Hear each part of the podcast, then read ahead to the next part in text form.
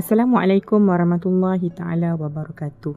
Bersama saya Tuan Anis Sakinah binti Tuan Muhammad dalam rancangan 5 minit je. Pada hari ini saya akan menyampaikan tajuk uh, iaitu ujian di bulan Ramadan. Jadi apa yang dimaksudkan dengan ujian di bulan Ramadan? Sebenarnya ujian di bulan Ramadan tu bukan hanya pada bulan Ramadan, tapi ujian itu adalah pada bila-bila Allah nak bagi. Jadi uh, selama ni kita menjadi manusia Bulan satu, bulan dua Boleh jadi pada bila-bila saja. Bukan hanya pada bulan Ramadan. Tapi disebabkan uh, dalam rancangan ni Saya akan khaskan untuk ujian di bulan Ramadan. Jadi apa apa yang dimaksudkan dengan ujian? Dalam surah Al-Ankabut ayat tujuh uh, Allah telah menjelaskan Ahsiban nasu an yatraku ayyakulu amanna Wahum la yuftanun Apakah mereka mengira bahawa mereka akan dibiarkan hanya dengan mengatakan kami telah beriman lalu mereka tidak diuji. Jadi siapakah sebenarnya yang memberikan ujian? Dalam surah Al-Mulk ayat 2 Allah menjelaskan Allazi khalaqal mauta wal hayata liyabluwakum ayyukum ahsanu amala wa huwal azizul ghafur. Yang menciptakan hidup dan mati untuk menguji kamu siapa antara kamu yang paling terbaik amalnya. Uh, antara bentuk-bentuk ujian ialah uh, ujian dari segi kekurangan. Kekurangan apa? Kekurangan harta, kekurangan jiwa, kelaparan, ketakutan. Dan yang paling kita bimbang sekali adalah kekurangan terpesong daripada uh, agama Allah.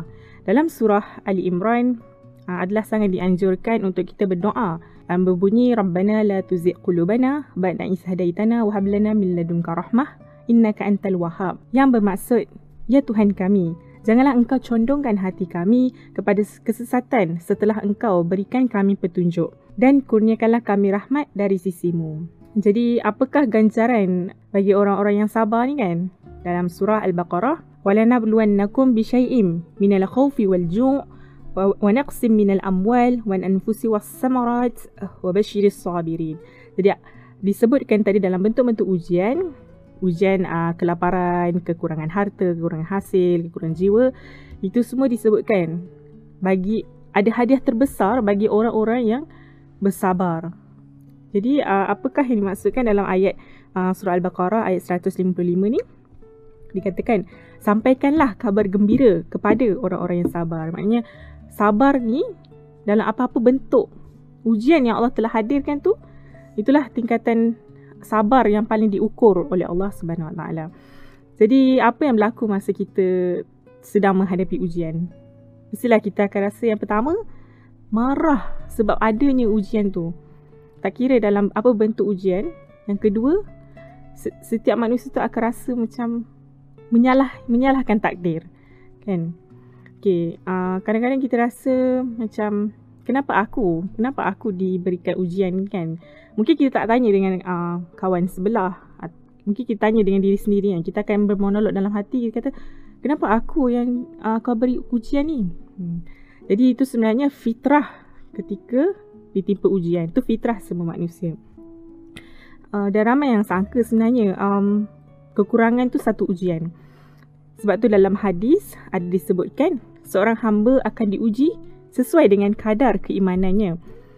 Kadang-kadang um, Allah hadirkan ujian tapi juga dalam bentuk nikmat.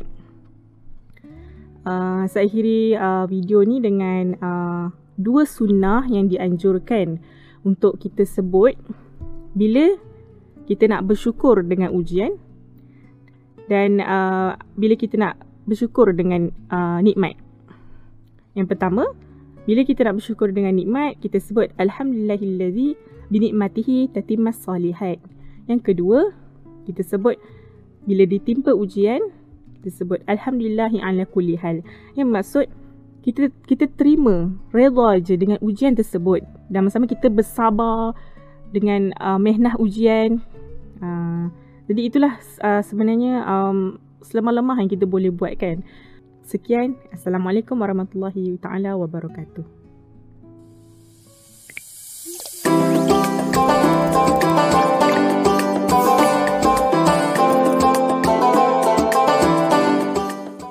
Bersama membina masyarakat